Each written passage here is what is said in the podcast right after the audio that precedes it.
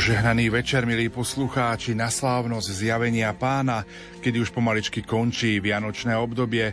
Vítame vás pri počúvaní relácie od ucha k duchu. Prvá sobota v mesiaci aj v roku 2024. Ak sa nič významné neudeje, bude patriť Danteho boskej komédii Šťastí peklo, konkrétne dnes spev 17. A dovolte mi, aby som štúdiu Rádia Lumen privítal mojich a vašich hostí. Lenku Markovičovú. Požehnaný dobrý večer. Požehnaný večer aj vám. A otca Mareka Iskru, farára v priechode. Požehnaný dobrý večer. Príjemný dobrý večer. Lenka, po roku opäť prichádzate sem k nám do štúdia Rádia Lumen. Možno tak za rok. Ako vlastne pokročila váš vzťah k Danteho boskej komédii? Pokročil určite pretože my už tretí rok čítame s otcom Marekom Iskrom v našej skupine Danteho božskú komédiu a my už sme vočistí. My už prežívame úplne iné sféry, než, než tie, o ktorých budeme rozprávať dnes. My sa stále nachádzame v časti peklo. S akými prianiami ste vstupovali, alebo čo by ste popriali aj našim poslucháčom do nového roka, ktorého už 6 dní teraz prežívame? Poslucháčom želám múdrosť, odvahu a silu pracovať na tých úlohách, do ktorých ich pozýva nadchádzajúcom roku Boh, aby s takým nadšením budovali jeho kráľovstvo tak e, každý z nás má rôzne tie očakávania. Ten dnešný spev je taký prelomový a bude hovoriť o klamstve.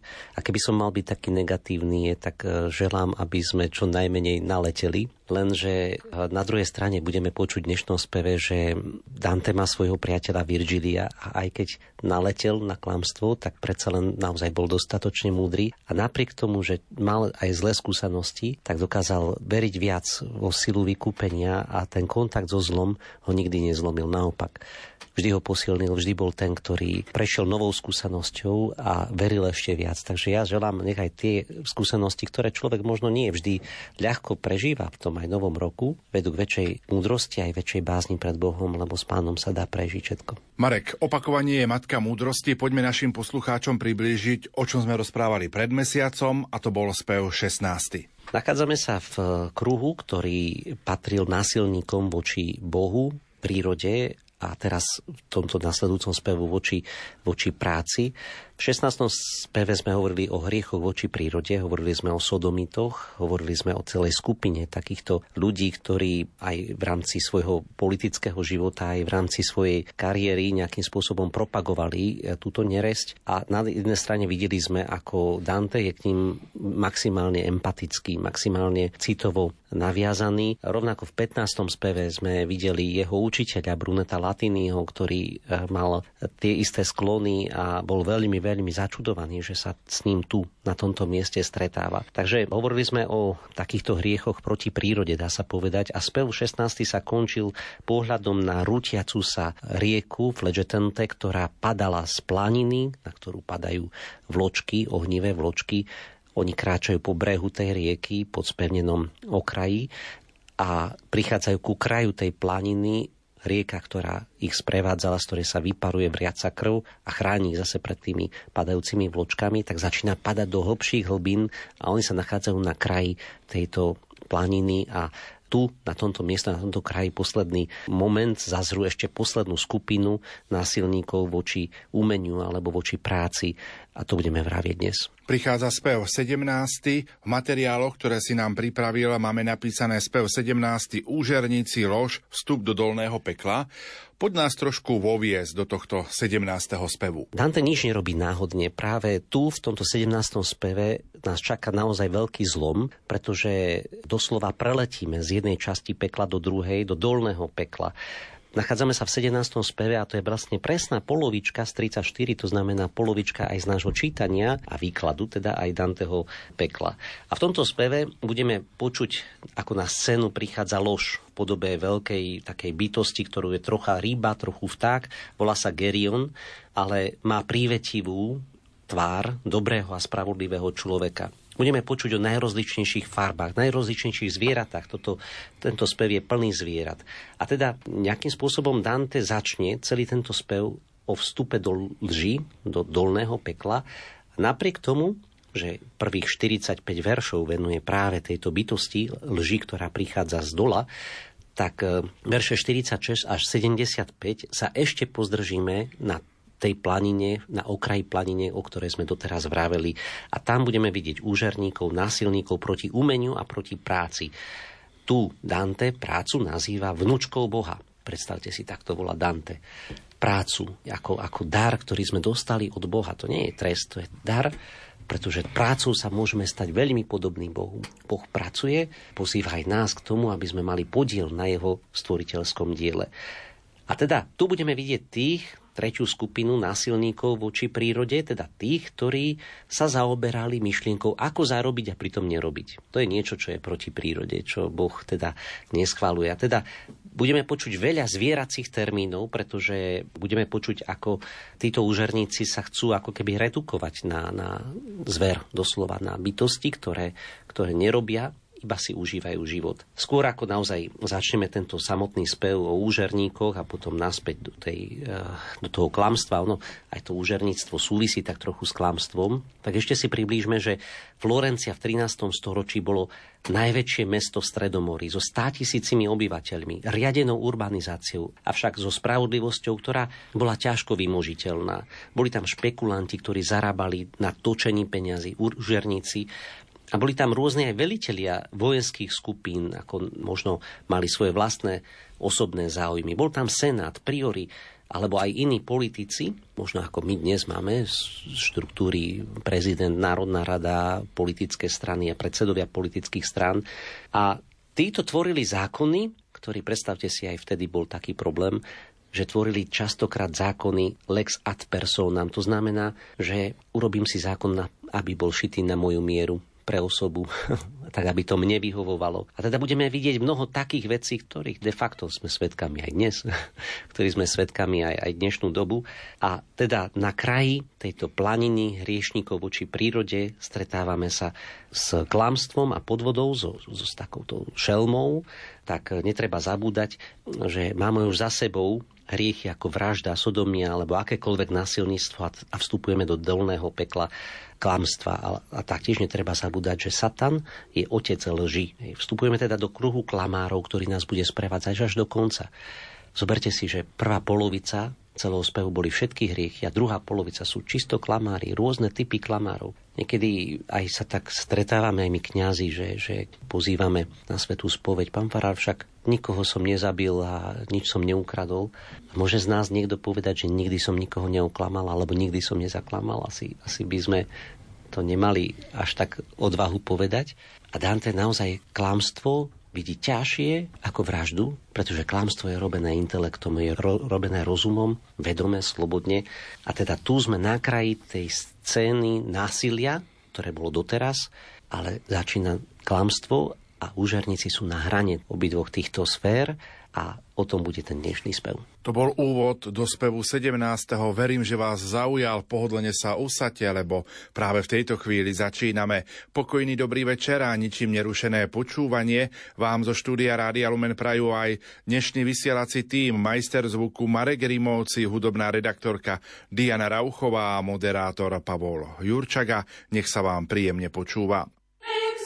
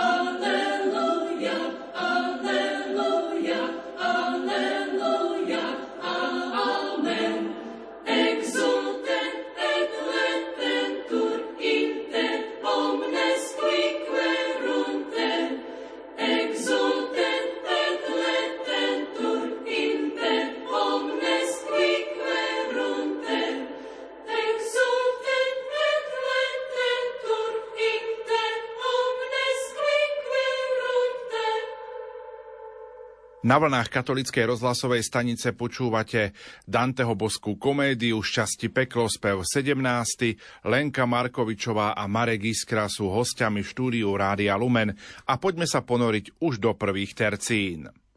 Hľa šelma s chvostom zahroteným vzadu, čo hrady drúzga hravo zlie za hory. Hľa, tá z nej celá zem je plná smradu. Tak odrazu môj vodca prehovorí a pokynie, nech desný zver si lahne na kamenie, čo okraj hrádze tvorí. V tejto prvej tercine Vergilius nám hneď tak dramaticky opisuje, čo vidí. On vidí šelmu, ktorá dokáže všetko zničiť a ktorá sa dostane doslova kamkoľvek. Ani vysoké hory pre ňu nie sú problémom. A naviac aj celá zem od nej páchne.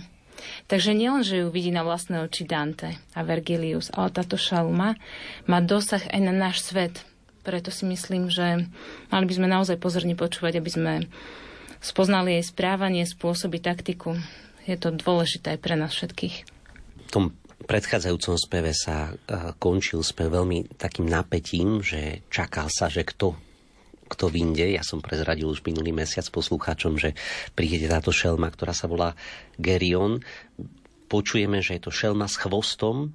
Ten chvost bude veľmi dôležitý, pretože v ňom spočíva, v tom chvoste spočíva aj ničivá sila. Budeme za chvíľu vidieť, ako, ako má vľúdnu tvár, ako krásne vyzerá. A tu počujeme, že drúzga hrady zlieza hory, teda prekonáva všetky obranné prekážky, či už prekážky prírody, hory alebo prekážky človeka, ktoré vytvorí teda hradby. A teda klamstvo alebo lož, ktorého ona je stelesnením, táto, táto šelma, tak zdoláva všetky.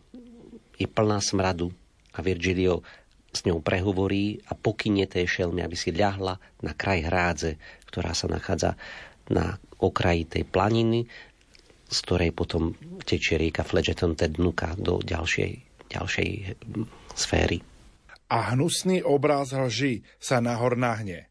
Hlavu i trup si na pobrežie skladá, iba svoj chvost si hore nevyťahne. Je to prvýkrát, čo Dante nepoužíva alegóriu, ale dáva šelme plné meno. Je to stelesnený obraz lži. Hnusný obraz lži si nahor lahne. Je to, Gerion je stelesnenie klamstva, stelesnenie podvodu. Áno, všimnime si dobre, lebo klamstvo je potrestané Bohom zvláštnym spôsobom. Prečo? Pretože Boh vidí, že klamstvo je vykonávané rozumom. To není, není len násilie, není to len žiadostivosť, nie je to len fyzická vec, ale je to premyslená vec. Teda zapojený je intelekt a slobodné vôľa. A teda nie je to len vášeň.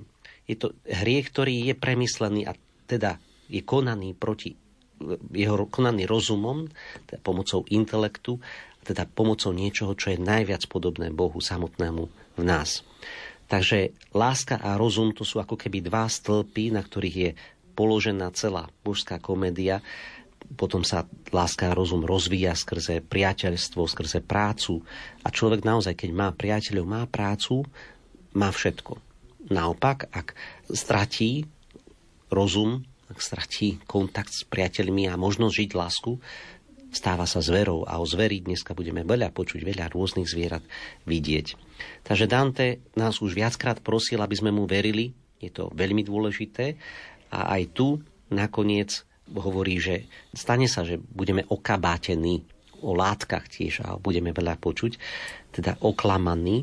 A Dante nám chce pomôcť, aby akékoľvek stelesnené klamstvo, ktoré smrtí, ktoré nám nevonia, tak e, sme napriek tomu, že niekedy naletíme, aj Dante bude letieť v tom dnešnom speve, tak e, dokázali s rozumom, aj s intelektom a trpezlivosťou a vierou, odvahou a rozvahou prekonávať aj ísť ďalej. Divu poctivec sa vôkol nerozhliada, bohlačiu tvár nik hádam nevykúzli, no celé telo ostatné má zhada. Vidíme šelmu, ktorá je s telesnením zla, ale v tomto jednom verši sa nám ukazuje hladká tvár, privetivý vzhľad, to ma tak pobada k tomu, ak by som začala tak premýšľať nad tým, že snáď nebude až taký zlý, ale hneď ten ďalší verš, v ktorom sa píše, že celé ostatné telo má zhada, ma zase tak dôrazne nabada k tomu pozor, nedaj sa oklamať. No a pointa je tiež v tom, že teda vidíme tú krásnu tvár. Div poctivec sa vôkol nerozhliada, teda je to akoby človek, ktorý je príjemný, usmiatý, chce len to najlepšie, stačí, aby pohol len však hlavu na bok a už vidíme, že to není ono. A to ostatné telo, ak ste dávali pozor na tú predchádzajúcu tercínu, tak ani poriadne nevidno, pretože ona si lahla tak, že je na kraji a teda trúb aj chvost hore si nevytiahne, ono, ono je skryté, to klamstvo, nevidno hneď celé, nechá sa, ukáže sa iba tá poctivá, krásna tvárička, ktorá na druhej strane e, tiež niečím smrdí. Chlpaté laby, sťaby spredu splzli, chrbát i hruď i oba boky hadie, zdobia mu lesklé kolieská úzly. Takže chlpaté laby, spredu splznuté, chrbať, hruď, boky ako had, avšak zdobené takými kolieskami, úzlikmi. Dante sa tomu venuje neskôr, ešte podrobejšie, ale teda zdanlivo spravodlivý, nevinný výzor, pritom je desný, hrozný, hrozný je tento celý tvor, ktorý je tu. A Dante nám teda chce predstaviť lož úplne do detailov. Chce nám ju doslova vtlačiť do našich očí, aby sme ju dokázali už ďaleka spoznať. A preto tento dlhý obraz opisu šelmy lži, pretože jej tvár nám nedáva schopnosť rozoznať všetko. Už vidíme na jej tele nejaké, nejaké kolieska, nejaké, nejaké uzlíky, ktoré, ktoré tam nás môžu upozorniť, že tu asi všetko nehrá. Počkaj, počkaj, podľa tváre to ide, ale neskôr nevidím, či to tak. A neskôr sa dozvieme, že, že jej sila spočíva chvoste ako škorpión, ktorý stať dáva svoj jed, až na záver nás zrazu prekvapia, môže aj dokonca zabiť. Takže preto je dôležité pochopiť, že lož nikdy neprichádza hneď na prvú, prvé, prvý pohľad, prichádza až neskôr. Zistíme, že aha, boli sme oklamaní, okabátení, naleteli sme. Takže preto venuje opisu lži toľko pozornosti. Tatár či Turek veru nenakladie, toľko to farieb na látky a rúcha, arachné sotva z takej priaze pradie. Takže prvé prirovnanie, ktoré teda už po priamom opise robíme aj prirovnanie našeho Geriona, tak patrí prirovnanie Tatárom a Turkom, ktorí boli v Danteho časoch slávni v rámci celého sveta práve v oblasti spracovania látok, v oblasti tkania a farbenia týchto látok. Nielen, že boli najlepší, ale dokonca nikto ich nevedel ani napodobniť. So svojimi látkami boli úspešní a doslova tam, kde prišli so svojimi látkami, tam bola o ne bitka. A nielen, že oni nie sú nič, tí Tatária, Turkovia, so svojimi látkami, s farbami, akými sa blízkal Gerion, akými sa dokáže lož vyfarbiť, ale ani arachné, čo je mýtická tkáčka, ktorá utkala nádhernú šatku so všetkými obrazmi bohov, mýtov, až tak, že Minerva bohyňa sa nahnevala, zo závistiu premenila na pavúka. To je grecká mytológia, ale skutočnosť je tá, že aj dneska arachnoidy je skupina pavúkov, hej, takže ten mýtus prešiel aj do dnešnej prírodovedy. A preto je dnes teda skupina pavúkov nazývaná arachnoidami. No už Dante hovorí, že ani ona, slávna arachné, ktorej závidela Minerva, by nedokázala vytvoriť tak nádherné tieto veci a vzory, akými boli posiaté trup a telo našeho Gerionu. Všimnite si, že pri klamaní a podvadoch už teraz používame metafory odvodené od textilu, lebo ako keby klámstvo súvisí so slovesami zosnovať zlo, prepletať neprávosť, utkať podvod, chytiť sa do siete, naletieť alebo aj s lietaním. Takže o látkach a o lietaní budeme dnešný deň počuť. Jak často čln, čo časťou dna sa šúcha, osúž a druhou sadá na hladinu, jak tam, kde Nemci plnia si len bruchá. Chystá sa bobor k bojovému činu, i preohavné zviera priam tak lipne ku kameniu, čo zviera piesočinu. Takže treba si uvedomiť, že v čase 13. storočia nikto z ľudí nelietal. My dneska vidíme rogala, parašutistov, samozrejme lietadla, helikoptéry a možno aj vesmírne lode. Ale v čase Danteho to bol iba sen človeka. A teda opísať niečo, čo lieta, samozrejme ľudia videli vtákov a možno bocianov alebo sokolov, ale predstaviť si, ako niečo lieta, opisovať to, to bolo pre Danteho nová výzva. A preto, keď opisuje, akým spôsobom táto šelma Gerion lieta, tak ju opisuje spôsobom, ktorým sa prichádza do prístavu na člne. Keď už je v príčine, keď dno toho člna už šúcha o zem, keď na jednej strane sa už ten čln bokom dotýka súše, druhá je ešte vo vode, tak alebo ako bobor, vidíte už zviera, bobor k bojovému činu, lebo bobor, keď chceš vraj uloviť korisť, to som a ja sa dozvedám a Dante to vedel, vidíte. Takže nechá chvost vo vode a laby má už ako keby na súši a že vraj z jeho tukových uzlíkov, ktoré má vo chvoste, tak ryby pocítia olej, prídu a on sa vtedy na nich vrhne. A teda Dante nám chce doslova nechať vidieť tú loď. Nestačí len opis, ale chce, aby sme porozumeli lepšie výnimočnosť tohoto monštra a teda hovorí o tom, že celá tá scenografia je v hroznom smrade, hej, v rieke, ktorá, ktorej vrie krv, ktorá padá do druhého e, kruhu a s vločkami ohňa nad sebou, ktoré zhášajú len pár centimetrov nad jeho hlavou vďaka tým parám, ktoré sa tam dávajú. Tak v takejto scenérii prichádza samotná lož, ktorá sa iba tak priplichtí na kraj toho kruhu a ako keď člnok prichádza k brehu a, a šúcha sa dnom o, o pevninu. Plieska mu chvost, však kliešte nahor vypne, sťa škorpión, keď obec zrazu zdrapí a jedovatým žihadlom ju štipne. Tak to je presne to, čo sme vraveli, že pre klamstvo je podstatné to, čo je na konci, nie to, čo je na začiatku. To znamená, že na to, aby sme naleteli, aby sme nás niekto chytil do svojich sietí, tak musí použiť kus pravdy, prívetivej tváre a mať výzor serióznosti, lebo inak by neúspel. A takisto tento Gerion má prívetivú tvár, ale podstatné naklamstvo je, čo je na konci. A tu počúvame, že plieská mu chvost. Však liešte nahor vypne sťa škorpiom, čo keď obeď zrazu zdrapí s jedovatým žihadlom ju štipne, teda Škorpión má vzadu na chvoste dva jedovaté ostne, ktorými us obeď usmrcuje. Škorpión má chvost, ktorý je zvyhnutý smerom nahor a tento chvost je nebezpečný. Hej, týmto chvostom on utočí. A takisto lož nie je tým, ako sa začína, ale ako končí lož. A teda preto nám tak dlho opisuje lož, aby sme pochopili, že nesmieme naletieť. V tom voca môj tu treba dvíhať šlapy a trocha vpravo stočiť chôdzku resku až oblude, čo na skale si ľapí. Poviem hneď dopredu, že budeme počuť, ako si Virgilio s Dantem nasadnú na Geriona. Áno, naletia, doslova. Naletia. Neubránia sa tomu. Tak ako my veľakrát, myslím si, v živote, a hneď som to vravel aj v úvode relácie, asi sa nedá nenaletieť v živote niekomu. Vždy sa necháme niekedy oklamať. Tak v tomto prípade tu to Dante a Virgilio urobia pre naše dobro. Pre naše dobro, lebo táto príšera je nespokojná, vidí dvoch pútnikov, ale vie, že z nich žiadna korist nebude a že oni dvaja sa musia dotknúť tohoto klamstva, ale oni prichádzajú s iným úmyslom a teda že ich neoklame, im bude musieť tento dotyk naopak iba len pomôcť, aby mali aj túto skúsenosť, ale prejdú ňou.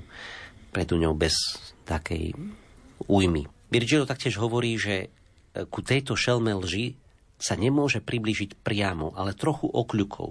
Tu treba dvíhať šľapy, vprávo stočiť chôdzu resku až k oblúde, čo na skale sa ľapí. Vždy išli doteraz doľava v pekle, Prvýkrát idú doprava, trošku okľukov, doprava.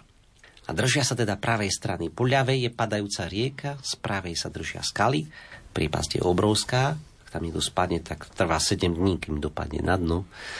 Takže obrovská priepasť. Ale oni sa držia troška vpravo, okľukov sa chcú približiť k šelme. Tak 10 krokov v úzkosti a stezku prešli sme tesne ponad hĺbky zhubné, aby sme vyhli plamienkom a piesku. Veľmi sa mi páči obraz desiatich krokov. Komentátori to vysvetľujú, že to je vlastne dekalog, to je, to je 10 božích prikázaní. A keď to také nádherne, tak jednoducho zobrazené 10 krokov Dantem.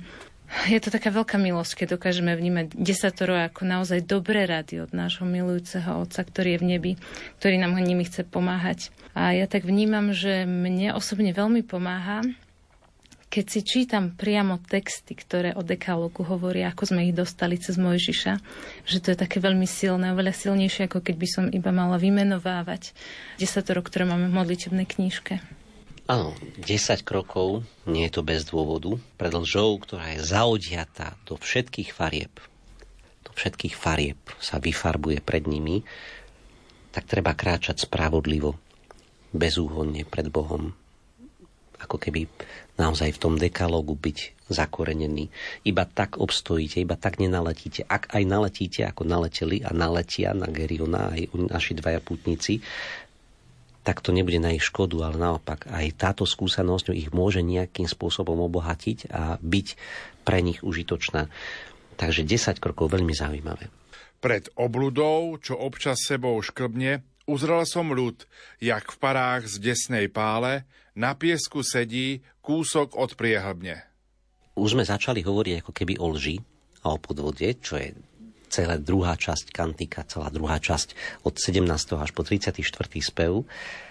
Napriek tomu sa teraz zastavíme a urobíme také intermedze, takú prestávku, aby sme sa vrátili ešte na hriechy proti prírode, lebo videli sme násilníkov voči Bohu v Kapáneovi, násilníkov voči prírode v Sodomitoch a teraz budeme vidieť násilníkov proti umeniu, teda násilníkov voči práci, tu na rohu lží a na konci tej planiny násilia. Dante spomalí a tým aj spomalí naše stretnutie s týmto monštrom, ktorého nám už tak trocha opísal, monštrom Gerionom, monštrom podvodu a klamstva, sme na kraji toho siedmeho kruhu, kde ohnivé vločky padajú a celá planina sa tam zvážuje smerom do priepasti klamstva. A tu budeme počúvať o novej skupine ľudí, ešte poslednej z tej skupiny násilníkov voči prírode, ktorými však pohrdá. Poviem to dopredu, že kým s násilníkmi voči Bohu a zvlášť voči prírode mal neskutočný súcit, počuli sme, ako bol empatický, tak Dante málo kedy a tu budeme počuť, ako touto skupinou hriešnikov pohrda. Oveľa viac ako ostatnými typmi hriešnikov proti prírode. Virgilion doslova hovorí. Riekne môj pán, nech duch tvoj dokonalé poznanie z kruhu siedmeho si získa. Choď tam a zisti, aké sú ich žiale. Len krátko vrav a nevrav príliš blízka. Kým vráti sa, tam s tou sa pozhováram, aby nás obok vzala na pleciská. Tu vidíme, aký je Vergilius veľmi dôsledný. Nerobí veci povrchne, chce, aby Dante naozaj všetko videl, aby celý ten siedmy kruh pekla mal taký zmapovaný. Posiela ho síce samého, ale vyzbrojuje ho dobrými radami. A sám si vyberá náročnejšiu, takú nebezpečnejšiu úlohu. Ide za šelmou dohodnúť, aby ich odviezla nižšie. Virgil mu vraví, áno, nezdržuj sa, vráv len krátko, ja sa tu porozprávam s touto. V skutočnosti Dante sa s nimi nebude vôbec rozprávať.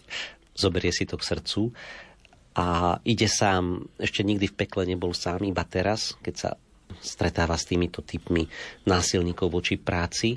A hoci teda prežíva takú skľúčenosť, od, oddelenosť od dobrého, vľudného, jemného, rozvážneho, múdreho vodcu, čo je pre neho skľúčujúce, predsa sa len odváži ísť v ústretí tejto novej skupine násilníkov voči prírode, ktorý chce poznať.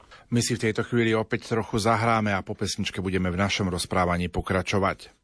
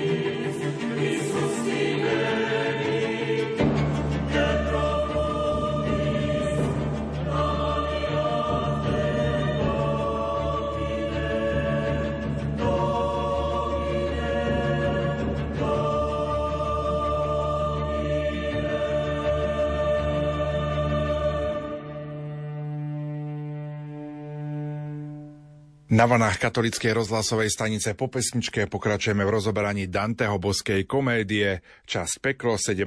spev Lenka Markovičová a otec Marek Iskra sú štúdiu Rádia Lumen a my sa zahlme do ďalších tercín. A tak za sám, tak sám sa ďalej táram, po samom čele tohto kruhu dole, až k tým tak smutným, utrápeným tváram. Von z očí z hrôzou ronia sa im vôle, vše proti parám, chtiac sa aspoň objať, vše k zemi žhavej ruky vystrú holé. Dante je sám, tak sám.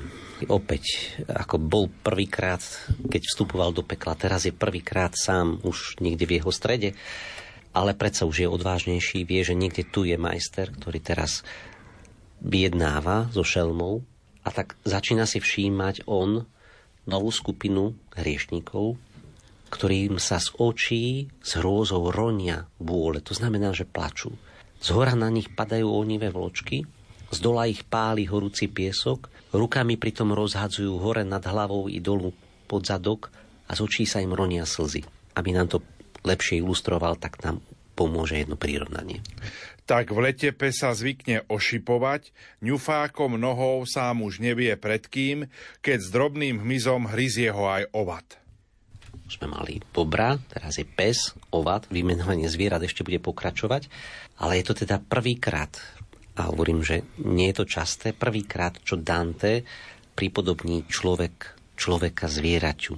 Budeme naozaj počuť viacero zvieracích mien, lebo touto skupinou Dante naozaj pohrda. Dante bol človek, ktorý pracoval, miloval prácu a na rozdiel od sodomitov alebo heretikov, kde sme videli súcit, empatiu, dokonca s vrahmi, samovrahmi, tak tu je prítomné opovrhnutie voči týmto osobám. Neskutočné opovrhnutie voči ľuďom, ktorí rozmýšľali na tom, ako druhých oklamať a ako zarobiť bez roboty.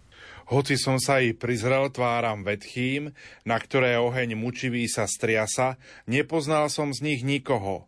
No všetkým dol z krku vysel mešec vyše pása s určitou farbou k určitému erbu, na ňom ich okodiv sa nepopása.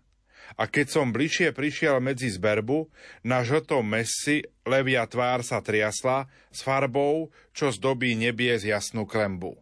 Takže nepozná nikoho, nevidí nikoho rozoznať, nevie podľa tváre, ale všimne si, že každý jeden z nich má na krku mešec a na mešci tieto osoby majú erby, symboly svojich rodov, svojich rodín.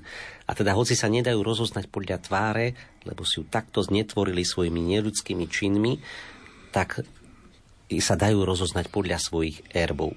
Treba povedať, že títo tu sú jediní, ktorí majú na sebe niečo oblečené, teda niečo utkané, ale to nie je niečo, čo ich zaudieva, ale sú to mešce, ktoré ich ešte ťažia za krk a ktoré sa vlastne sú symbolom ich peňazí. No a boli to veľkými obchodníkmi vo Florencie, úžerníkmi, ktorí fungovali s maržou možno od 100, 200, 300% mali radi veľké podujatia a je to vo Florencii taká nová móda, vlastne ponúkať likviditu, pretože bohaté boli tie rodiny, ktoré mali zväčša veľké buď léna, polia, alebo nejaké klenoty, šperky, ale vo Florencii začali vznikať banky, ktoré ponúkali likviditu, ktoré ponúkali cash, hotovosť. A to bolo niečo, čo sme počuli aj v predchádzajúcom speve, že sú to ľudia s rýchlymi ziskami a sú to noví ľudia s rýchlymi ziskami. To bolo v 16. speve 73. verš. Úžera po latinsky sa povie usúria, čo etymologicky odvodené od slova usur s príčastím uti, a to znamená používať. Zjednodušene povedané, sú to ľudia, ktorí používali peniaze na, na to, aby žili bez roboty, tak používali aj tých druhých a to, že niekto chcel ich likviditu, na to, aby oni mohli sami mať sa dobre. Takže otázky, otázka úžera je spojená aj s rastom tohoto kapitálu bankovníctva po Florencii v 13. storočí a peniaze teda prvýkrát prestávajú byť viazané len na feudálne alebo pozemkové vlastníctvo a tu v 13. storočí začína bankový systém a my vidíme, že, že Dante to hodnotí negatívne, lebo peniaze sa podľa neho nedajú vyrobiť len čisto požičiavaním peňazí, ale aj vlastnými rukami. A teda to, čo možno aj písmo povie, že aj v poťa, v námahe vlastnej tváre, čo nemal byť pôvodne pot, ale istá spolúčasť na Božom diele, na tvorbe je vždy potrebná. Do voza môjho pohľadu sa másla, hneď farba krvi celá sťaby v plame a v nej hus belšia od samého masla. Takže Dante nám približuje ďalšiu z e, rodín, teraz Gibelincov, Umbriakinovci. Takže uvažuje o tejto rodiny, ktorá je z jednej aj z druhej strany. Už sme počuli o Guelfoch, teraz Gibelincov, ako keby hovorí o úžerníkoch, ktorí sú aj z pravice, aj z ľavice. Zo všetkých politických táborov nevyčlenuje iba jeden politický tábor. Tí sú aj z tých, aj z tých. Takže o týchto konkrétne hovorí, že čím viac bolo krvi na cestách, lebo obchodovali so Sicíliou a keď bol veľký problém niekde na ceste medzi Sicíliou a Florenciou, lebo tam boli možno nejaké prepady, tak týmto rodinom sa to páčilo, pretože oni bol, sami boli viac pánmi a viac mali pod kontrolou celý ten trh vo Florencii. A preto tá krv, hneď farba krvi a hus belšia od samého masla, lebo ich symbolom bola, obriakovcov bola, bola hus. Ďalšiemu prasnej svine modré zname na mesci celkom belostnom zaspláva a ten mi vraví, čo chceš v tejto jame? Tak uh, hovoríme o padovánskych rodoch, hej, Spadovi, notár, ktorý že vraj, keď zomieral, tak posledné slova, ktoré hovoril tento notár o Spadovi, boli peniaze, moje peniaze, dajte mi do rúk kľúčik od trezoru, kde ich mám? Tak toto bola jeho posledná vôľa, mať peniaze v rukách. Jeho syn, ktorý bol trochu iný a chcel zmieriť hriechy svojho otca, tak dal zhotoviť za peniaze ich rodiny kaplnku a povolal si Jota, aby ju vyzdobil, ktorá je nádherná, krásna a aspoň dačo sa teda nechalo zdediť z ich rodu. My túto kaplnku môžeme obdivovať dodnes. Ale Dante pochopil, že, že tento muž je doslova popíše, popíše ho ako svinia, pardon, hovoríme tu naozaj s veľkým pohrdnutím, ale počujeme ďalšie a ďalšie zvieracie mená, pretože zarábať na iných za to, že, že sú v núdzi, nemá nič spoločné s ľudskosťou. No, že si živý, je tu jedna správa. Vitaliano, krajan môj sa zberá a čo skoro si prisadne sem zľava. Mňa spadový kruh Florentianov zviera a ohlušuje. Len sa na nich pozri, jak skríkajú, už chceme veľrytiera. Takže tento muž spadový pochopil, že Dante je živý. On sám bol drsný, chcel iba peniaze a teraz má strach, že Dante bude o ňom hovoriť, keď sa vráti na zem a že zneváži jeho meno, že ho vysmeje a pritom on celý život skrýval svoje bohatstvo, svoje podvody, svoje lži. A tak vyhovára sa aj teraz, že ešte príde niekto väčší úžerník ako som ja. Hovorí jeho meno Vitaliano, môj krajan, ktorý čoskoro sem príde a bude doslova veľrytier v tejto, v tejto úžere a v, tomto, v týchto podvodoch. Dante sa týmto úžarníkom vôbec nerozpráva, iba si ich všíma, počúva ich, nerozpráva sa s nimi. Jeden z nich ho síce aj teraz oslovil, ale Dante mu neodpovedá. A je pravda, že Vitelani Bonamonte, nebol v čase písania komédiu mŕtvy, zomrel až v 1310 roku. A teraz si predstavte, že ako mal Dante odvahu napísať v roku 1300 o niekom, kto ešte 10 rokov neskôr zomiera, že to bude veľriteľ medzi úžerníkmi tam, v tom 7. kruhu. No úžasná síla a myslím si, že práve vďaka takej chrabrosti, aj síle a odvahe, pravdivosti takýchto slov, my sme tu, 21. storočí. Bez takýchto ľudí, ktorí dokážu odhaliť korene lží a zla, by svet nebol pekný. Čo prinesie si na mesci tri kozly? Vykrútia z ústa, jazykom sa lizne, jak dáky vôľ by olizol si nozdry. Opäť je tu zviera a dokonca v takom, v takom rozpoložení, že teda vôľ, keď si olizuje nozdry, no tak nikomu to nič nie je sympatické. A takto nechutné, takto animálne a takto hrozne zvieraco aj Dante opisuje týchto úžerníkov. Ako by úplne zakopal tú ľudskú dôstojnosť týchto ľudí. Ani sa nič nepýta, ani oni nechcú nič od neho, iba vedia, že ich asi rozoznáva podľa rodov, podľa rodín, a tak mu iba vykrikli, že existuje niečo horší, ako sme my. Je pravda, že podvod chce zostať skryté. Každý podvod chce zostať skrytý, a Dante je živý, odhalí ich a celý tento exkurs medzi úžerníkov vlastne sa otvoril spomienkou na psov, ktorí sa šklbú a ošuchávajú a končí ho obrazom vola, ktorý si nosom ulizáva nozdry.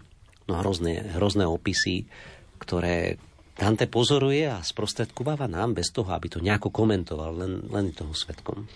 Dante, vlastne jeho rodina, ona sa živila požičiavaním peňazí, takže veľmi dobre dôverne poznal tieto spôsoby, toto zamestnanie. No a v podstate chcem sa pristaviť pri tom, ako Dante hovorí o úžerníkoch, že sú tí, ktorí zarábajú na zraniteľnosti iných, tých, čo sa ocitli v zúfalej situácii. A hovorí o tom, že Práca naopak je vnúčka Boha.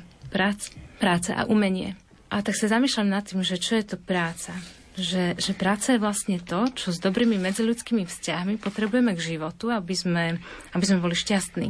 A čo nám hovorí svet? Nič nerobiť a rýchlo a veľa zarobiť. A čo nám hovorí Boh? On nám hovorí, poďte pracovať spolu so mnou. Ja až doteraz tvorím, doteraz pracujem. A veľmi ma zaujali slova e, jednej komentátorky Danteho diela, ktoré píše o tom, akým všetkým umeniam, akým prácam sa venuje Boh. Tak by som chvíľku citovala jej slova. Boh je sochárom a hrnčiarom, ktorý si vytvoril vlastnú hlinu. Je maliarom, ktorý vytvoril všetky farby. Je hudobníkom a spevákom, ktorý stvoril každý zvuk a dal uši. Všetko, čo stvoril, mu spieva. Je tanečníkom, básnikom, spisovateľom a rozprávačom príbehov. Je architektom hôr a oblohy. Je krajčírom a tkáčom. Utkal si svetlý odev a svojej neveste zabezpečil zlatý svadobný odev. Krásou obliekol ľalie. Je stvoriteľom kulinárskych pôžitkov. Zem oplýva jeho štedrými zásobami. Je voňavkárom, tesárom a tak ďalej. Vlastne áno, ďakujem za takéto pripomenutie, lebo naozaj je to tak, že ako keby svet povie, že práca je nevyhnutné zlo na to, aby sme zarobili peniaze a potom s nimi si budeme môcť urobiť, čo chceme. A to nie je šťastie. Hej, šťastie je naozaj mať priateľov, mať lásku a mať aj prácu, ktorá ťa naplňa, ktorá rozvíja všetky tvoje čnosti, talenty a, a, a zručnosti, ktoré, a intelekt, ktorý ti Boh dal. A on sám, ako Lenka teraz citovala, neustále pracuje. On je umelcom, on je remeselníkom. A tu v tomto 75. verši, kde sme teraz boli, tak končí sa ten náš exkurs medzi úžerníkov, ktorí sú násilníci voči prírode, alebo teda presnejšie voči umeniu, a teda voči práci, lebo nepracujú a chcú mať peniaze. A teda končíme ako aj my s Dantem ten pobyt na planine a naspäť sa vraciame k tomu začatému rozhovoru o Gerionovi, o jeho krásnej postave, o jeho farbách, aby sme nasadli na jeho plecia strachu, že príliš čaká už, kto prísne mi naložil, by o týchto som zvedel len v krátkosti, som ušiel z miesta trízne. Na hrôzostrašnom zverovi už z bedier kýval môj pán, čo bezpečne ma vodí a riekol, hľaď bys, tu nás sedel. Len takéto už povedú nás chody. Predo mňa poď, bo chcem ti robiť slonu, nech jedovatý chvost ti neuškodí. Takže Virgil nastúpil na toto monštrum, kým z jeho chrbata muž Virgilio kýval a, a Virgilio zbadal jeho prestrašenú tvár. Dante bol jednak zhrozený z toho, čo videl tých úžerníkov a jednak teda videl, že on sa má dotknúť tohoto klamstva, on na túto pachnúcu krásnu tvár, ale na druhej strane hrozné monštrum si má sedieť, má tam položiť svoje nohy, veď nevie, kade má ísť. A teda on mu hovorí, hľaď, by tu nás smelo sedel. Neskutočná odvaha, ktorú vlál do jeho žil, Virgilio. A hovorí, len takéto nás už povedú schody. Nasledujúce dva kruhy pekla sú oddelené hlbokou priepasťou a nejde tam žiadna schodná cesta. Naozaj to klamstvo sa nedá pochopiť ako keby ľudským rozumom. Ale znesie sa tam na tomto monštre na chrbte Geriona do 9. kruhu a potom neskôr na samé dno pekla ich zloží ďalšia príšera, obor Anteus. Takže teraz budeme letieť na chrbte príšery. Dante má strach, Virgilio dokonca má strach o to, aby sa mu nič nestalo a preto mu navrhuje, že sadni si predo mňa, lebo chvost tejto príšery je jedovatý a teda ak by náhodou ťa zasiahol, zomrieš. A preto ako otec chce ochrániť Danteho, tak ho kladie pred seba samého a drží ho. Na mňa pôsobil Vergilius, ako by sa trochu aj tešil, keď ešte aj zakýval na Danteho, že veď vyskúšame, poletíme. No teda Dante prežíva presný opak, ten sa veľmi bojí. Jak ten, čo v triaške obáva sa skonu, zo zimnice v nej neched mu už belie a chvie sa celý iba uzrúc tvôňu.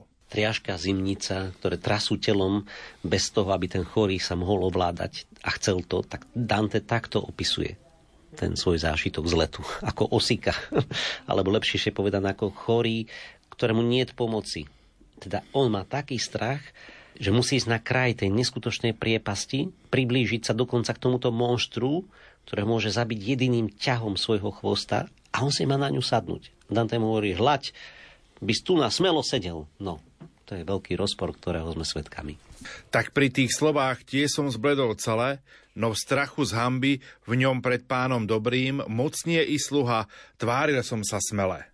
Iba strach z hamby, že by Virgilia sklamal, mu dal odvahu ísť a tváril sa aspoň, že, že je smelý, ale teda triasol sa ako osika.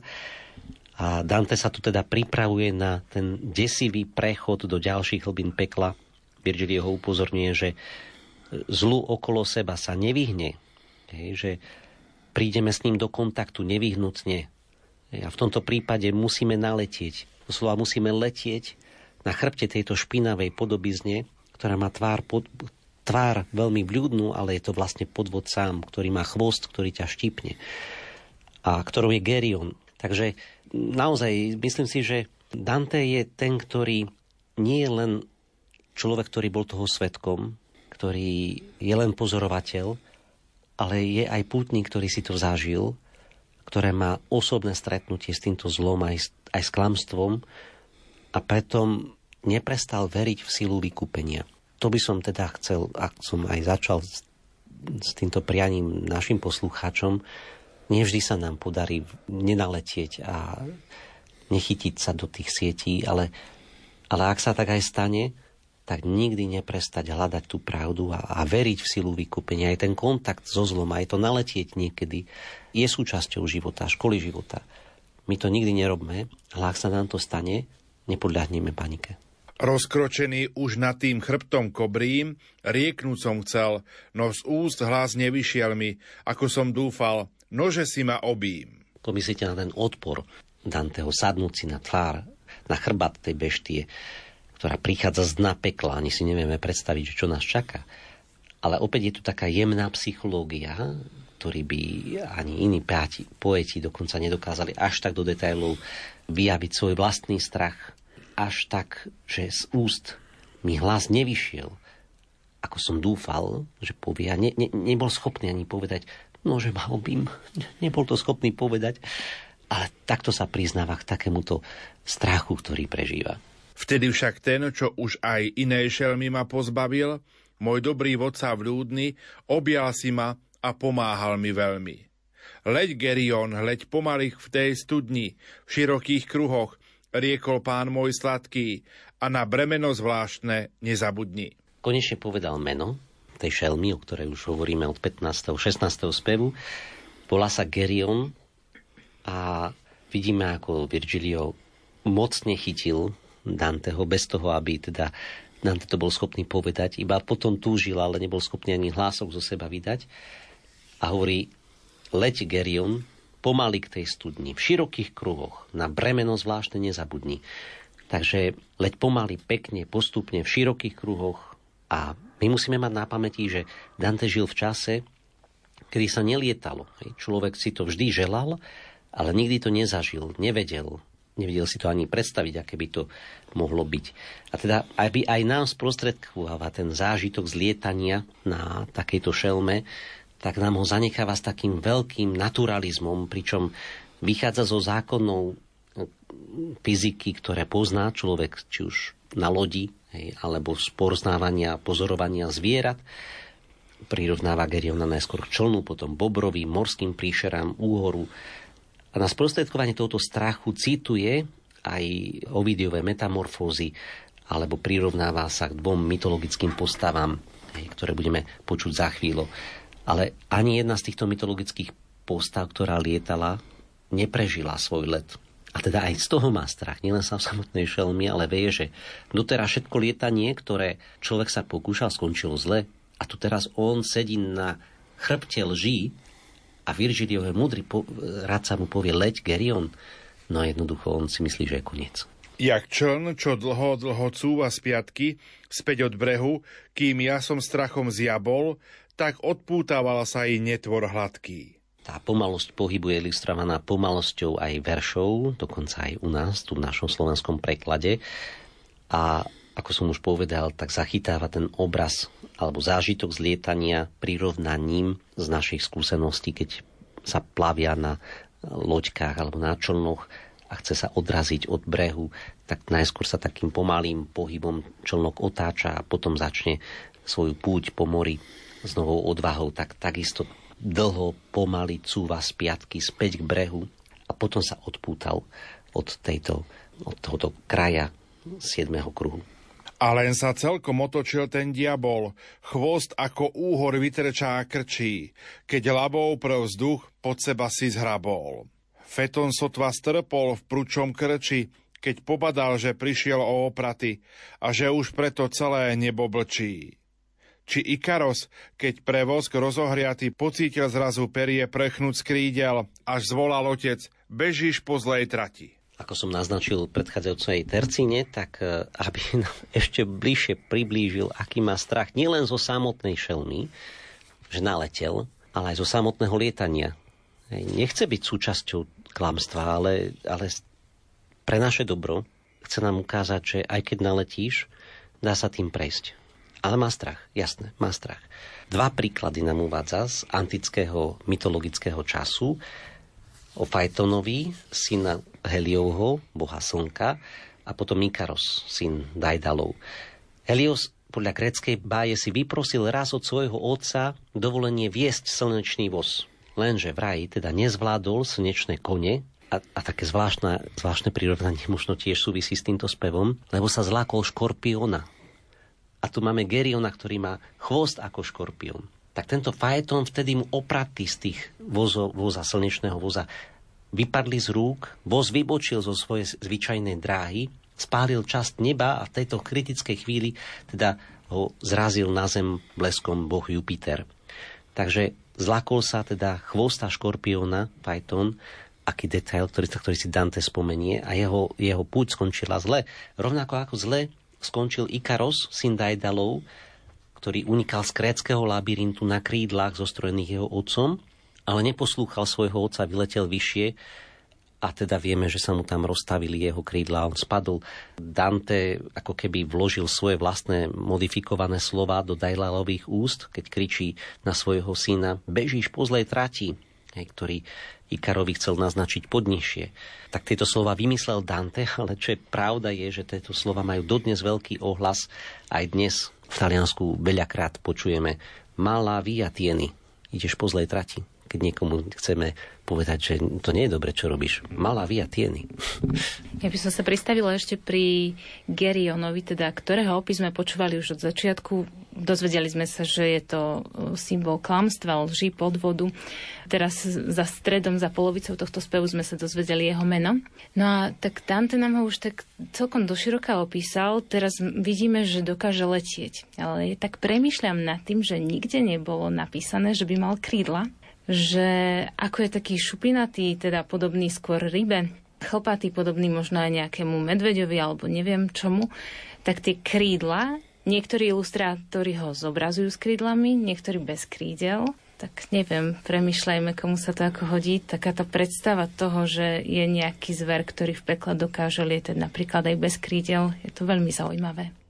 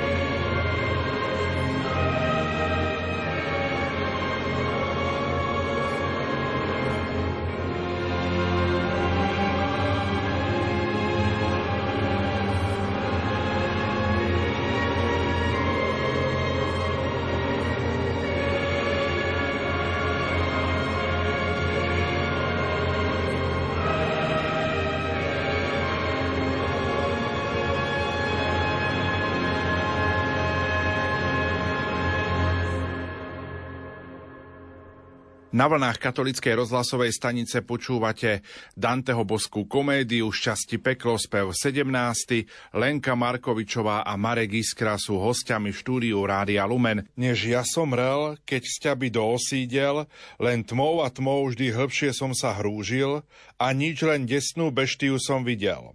Tak pomaly, tak zvolna netvor krúžil, veď níž a níž, čo iba tak som badal, že z dola vietor do tváre mi búšil. Naklonil som sa v pravú stranu, skadiaľ počul som hukot mohutného toku, čo z veľkej výšky do priepasti padal. Úžasné hrôzy zjavili sa oku, ako by dole ohne kto si rozsial, tak hneď nohu späť som stlačil k boku. Dante opisuje svoj zážitok z lietania. Treba povedať, že žiadna sláva.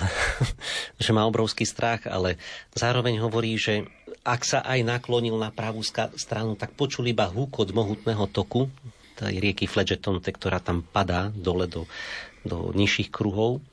A takisto, že aj oko, také hrôzy sa mu zjavili, ale iba na chvíľu, ako tak stroboskopicky, ako by dole ohne kto si rozsial, takže hneď nohu späť som stlačil k boku. No, Viete, naozaj v tom, nám, nám už lietanie je niečo, čo nás teší, ale pre stredovekého človeka lietať znamenalo koniec. Hej, naučiť sa niekoho, lietať sa spája s tragédiou smrti a znamená to dosiahnuť dokonalú mizériu.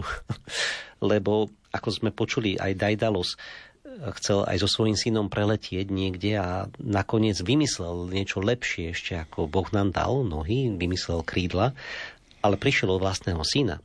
A teda tá dokonalá mizéria vyplýva z toho prekročenia hraníc medzi umením a prírodou, lebo ako keby človek si nárokuje urobiť si niečo proti prírode. Dovoluje si urobiť niečo, čo nebolo v súlade s prírodou, teda prekračovanie tej ľudskej techné, ľudskej schopnosti dosiahnuť niečo. A to je niečo, čo podľa mňa tiež aj my veľakrát robíme, aj, aj v súvislosti potom hovoríme o ekologických ťažkostiach, lebo, lebo musíme rozmýšľať v súlade s prírodou a, a so všetkým, čo nám Boh dal, lebo potom sa nám to niekde vypomstí. A Dante teda pozoruje aj ten let, vníma možno aj za nás ako niečo, čo je nie prirodzené človeku a preto má strach. A uzrel som, čo nevidel som dosial, krúženie naše dolu do krútňavy, tak krutých zjel, až chytal sa ma ošial. Najskôr je tam tma, potom opisuje hluk, balececeho flagetontu, potom vidí ohne, potom vpravo aj vľavo vidí rôzne zlá, z ktorých ho chytá až ošiaľ. Hej, takže to je jeho let. a opäť jedno prirovnanie tomu, čo by sme mohli lepšie si všimnúť a možno lepšie si aj poznať, zvlášť človek, ktorý žije s prírodou, možno pochopí. Ako keď márne sliedi sokol dravý, nevidiac vôkol vábidloni vtáča, až beda klesáš, sokoliar mu vraví. Sokol je zväčša rýchly, svižný vták a opäť hovoríme o rôznych zvieratách v celom tomto speve. Či nikto, niekto ich počíta, ale chcel by som na neho teda upozorniť, že koľké zviera už poradí počujeme v tomto speve. No ale Sokol teda, keď sa vracia z lovu bez koristi, v ráji, ja som tiež chlapec z mesta, takže neviem ma povedať určitosťou, ale že v ráji je akýsi zahambený a preto ako keby ide tak pomalšie, v takých väčších kruhoch, až, až sokoliar mu vraví beda, klesa až bez koristi. Ako keby ten sokol vedel, že no, neulovil som, čo som mal, a tak sa mu nechce pomaly vrátiť. Tak Dante dokonca pozná aj psychológiu sokola. v tom je úžasný. A teda takto pomaly vo veľkých kruhoch Gerion stáča sa vo veľkých kruhoch dole na dno priepasti, na ktorú prichádzajú. Keď už z tých kruhoch prchký zlý sa stáča, nie k pánovi, nie k miestu vypustenia, ale čím ďalej, až kým sily stačia. Tak i nás tam, kde čnela skalná stena, Gerion zložil tesne pri útese a len čo zasa odstol bez bremena, zmizol jak šíp, keď stetivy sa vznesie. Záver dnešného spevu vidíme Sokola, ktorý sa vracia bez koristi a takto Dante prirovnáva Geriona ako pomaly v veľkých kruhoch, asi 100 kruhoch, schádza dole na dno tej priepasti.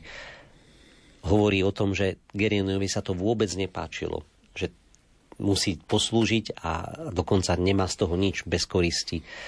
Dante a Virgilio nie sú odsudenci a preto zložil svoj náklad a rýchlo zmizol, ako keby ukázal, že vie byť aj rýchly, doslova ako šíp, keď stetivý sa vznesie, ale vtedy, keď robí, čo on chce. K tomu musel Virgilio prehovoriť na úvod, ani nevieme, čo mu hovoril, lebo Dante medzičasom si odskočil k tým úžerníkom, ale istý dantista povedal, že po prečítaní 17. spevu môžeme konštatovať, že jeden muž, ktorý sa volal Dante Alighieri a narodil sa vo Florencii v 13. storočí, tak na jar v roku 1300 lietal. Tak môžeme vyťazoslavne skonštatovať, že katastrofa sa neuskutočnila. Toho, čo sa Dante obával, ako sa stotožňoval s Ikarom a Faetónom. Prečo to tak bolo? No, asi preto, že naozaj tá cesta, ktorou vyšiel, mu určil Boh a on aj určil to, že sa to neskončí neúspechom. Gerion, keď ich zložil, obidvoch pútnikov, tak rýchlo odletel bez slova. Akoby tým rýchlým svojim letom tak chcel ukázať, že ja viem aj rýchlejšie lietať. Ja dosahujem oveľa väč- väčšie rýchlosti, než ako som letel s vami. Čas dnešnej relácie sa pomaličky naplňa. Ako by sme uzavreli tento 17. spev, ktorý sme dnes večer počúvali? Kanto 17, 17. spev bol presítený postavami, ale aj zvieratami, ktorými Dante pohrdal. Ako je to niečo, čo nebolo doteraz, vždy mal veľkú empatiu a prvýkrát sa nám to stalo. Stalo sa, áno. Lebo boli to ľudia, ktorých pícha viedla k zlyhaniu. Či už v umení, v technike. Spochybnili Boha a túžili prekročiť to, čo Boh nariadil. Ako veľakrát sa to stáva aj nám. Chceme prekonať Boha. Myslíme si, že všetko dokážeme urobiť lepšie alebo bez Neho. Napíname tak veľakrát tak napíname svoje síly proti jeho láske. Boh nám poskytol všetko, čo potrebujeme. A my nie sme spokojní. Chceme aj to, čo je na druhej strane života. A veľakrát klameme na to, aby sme to dosiahli. A tak zlyhávame rovnako veľakrát naozaj ako Arachne, alebo Ikarus, alebo Faeton.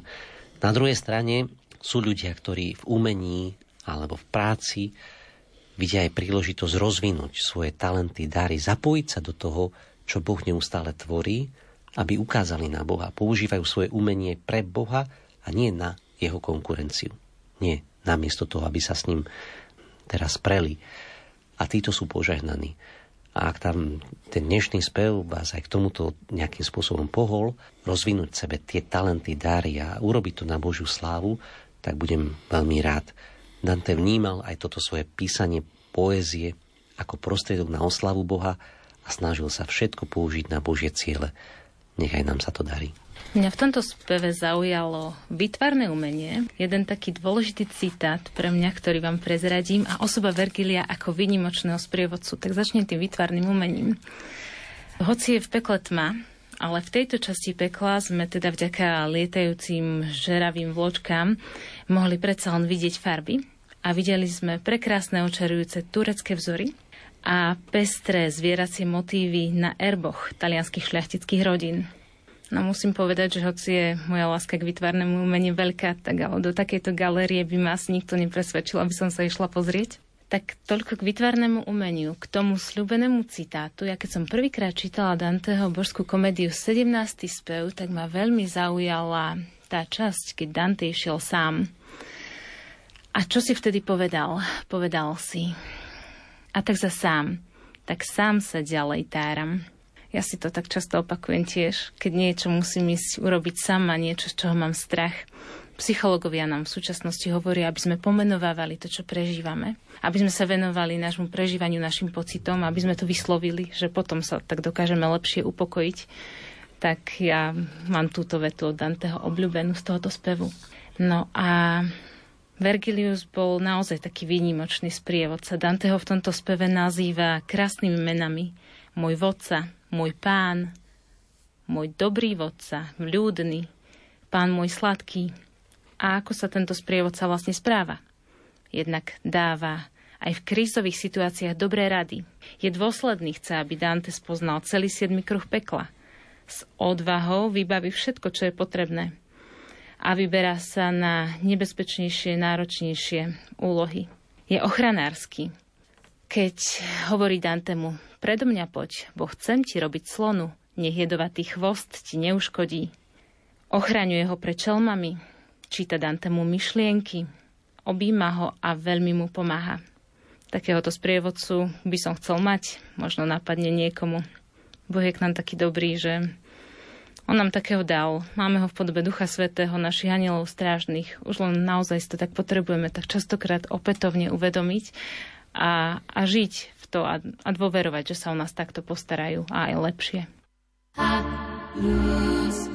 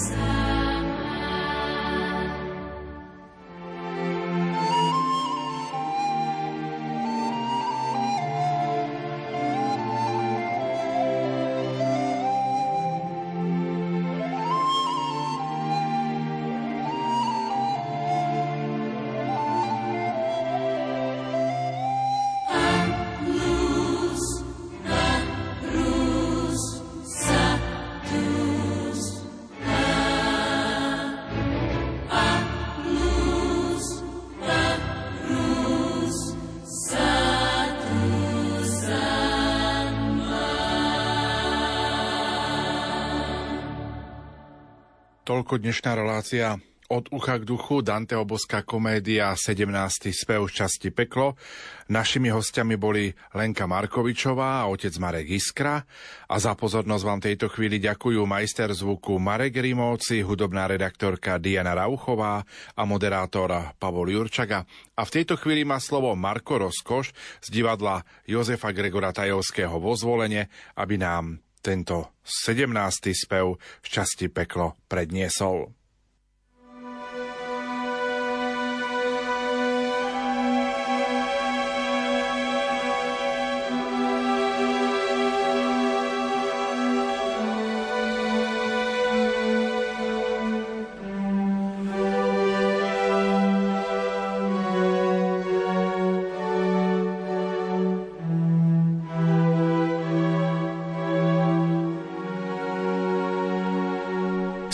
17.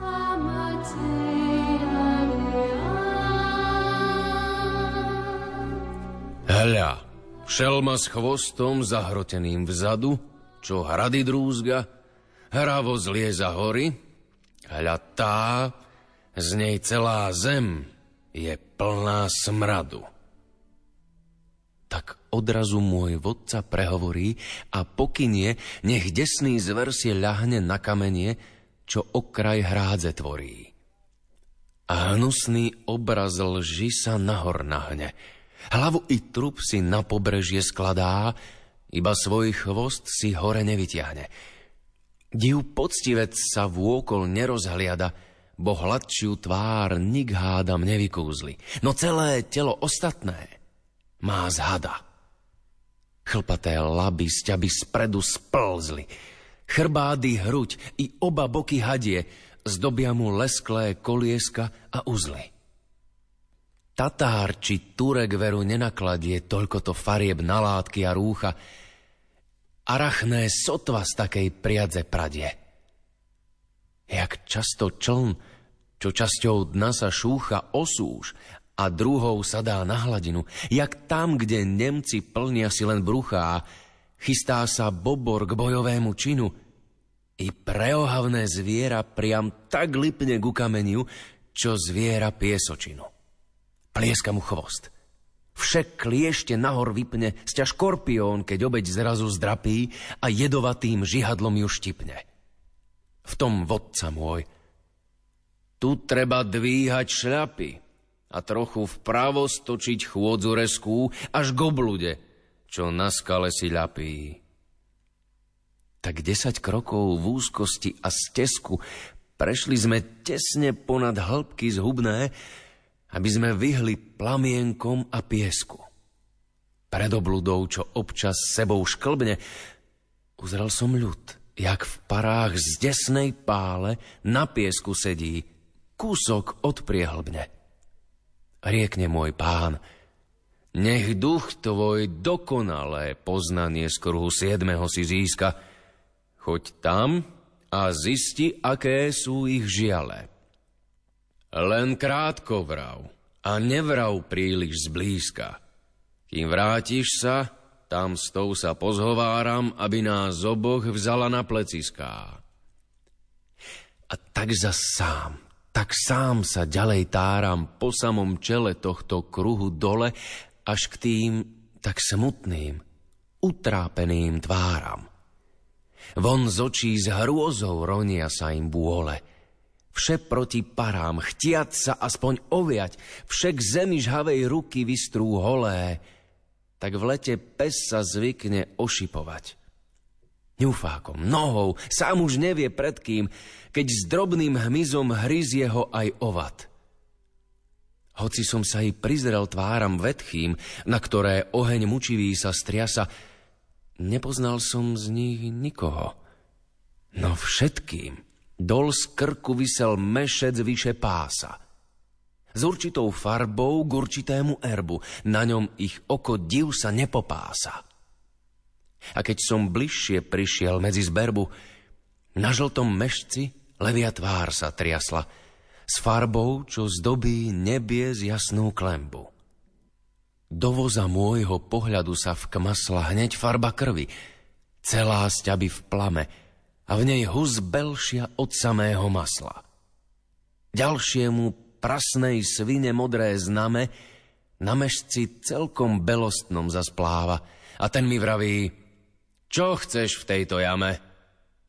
No, že si živý, je tu jedna správa. Vitaliano, krajan môj sa zberá a čo skoro si prisadne sem zľava. Mňa spadový kruh Florentianov zviera a ohlušuje. Len sa na nich pozri, jak skríkajú. Už chceme veľrytiera, čo prinesie si na mešci tri kozly. Vykrútiac ústa, jazykom sa lizne, jak dáky vôľ by olizol si nozdry. V strachu, že príliš čaká už, kto prísne mi naložil, by o týchto som zvedel len v krátkosti, som ušiel z miesta trízne. Na hrôzostrašnom zverovi už z bedier kýval môj pán, čo bezpečne ma vodí a riekol, hľaď by tu nás smelo sedel. Len takéto už povedú nás schody. Predo mňa poď, bo chcem ti robiť clonu, nech jedovatý chvost ti neuškodí. Jak ten, čo v triaške obáva sa z konu zo zimnice, v nej neched mu už belie a chvie sa celý iba uzrúť stôňu, tak pri tých slovách tiež som zbledol celé. No v strachu z hamby, v ňom pred pánom dobrým mocnie i sluha. Tváril som sa smele. Rozkročený už nad tým chrbtom kobrým rieknúť som chcel, no z úst hlas nevyšiel mi, ako som dúfal. Nože si ma obím. Vtedy však ten, čo už aj inej šelmy ma pozbavil, môj dobrý vodca vľúdny, objal si ma a pomáhal mi veľmi. Leď, Gerion, leď pomaly k tej studni v širokých kruhoch, riekol pán môj sladký, a na bremeno zvláštne nezabudni. Jak čln, čo dlho, dlho cúva z piatky, späť od brehu, kým ja som strachom zjabol, tak odpútaval sa i netvor hladký a len sa celkom otočil ten diabol, chvost ako úhor vytrča a krčí, keď labou prv vzduch pod seba si zhrabol. Faeton sotva strpol v prudčom krči, keď pobadal, že prišiel o opraty a že už preto celé nebo blčí. Či Ikaros, keď prevoz rozohriatý pocítil zrazu perie prchnúť z krídel, až zvolal otec, bežíš po zlej trati, než ja som mrel, keď z ťavy do osídel, len tmou a tmou. Vždy hlbšie som sa hrúžil a nič, len desnú beštiu som videl. Tak pomaly, tak zvoľna netvor krúžil vždy níž a níž, čo iba tak som badal, že z dola vietor do tváre mi búšil. Naklonil som sa v pravú stranu, skadiaľ počul som hukot mohutného toku, čo z veľkej výšky do priepasti padal. Úžasné hrôzy zjavili sa v oku, ako by dole ohne kto si rozsial, takže hneď nohu späť som stlačil k boku. A uzrel som, čo nevidel som dosiaľ krúženie naše dolu do krútňavy tak krutých ziel, až chytal sa ma ošiaľ. Ako keď márne sliedi sokol dravý, nevidiac vôkol vábidlo, ni vtáča. Až beda klesáš, sokoliar mu vraví, keď už v stých kruhoch prchký, zlý sa stáča, nie k pánovi, nie k miestu vypustenia, ale čím ďalej, až kam sily stačia, tak i nás tam, kde čnela skalná stena, Gerion zložil tesne pri útese a len čo zas sa odstol bez bremena, zmizol jak šíp, keď z sa vznesie.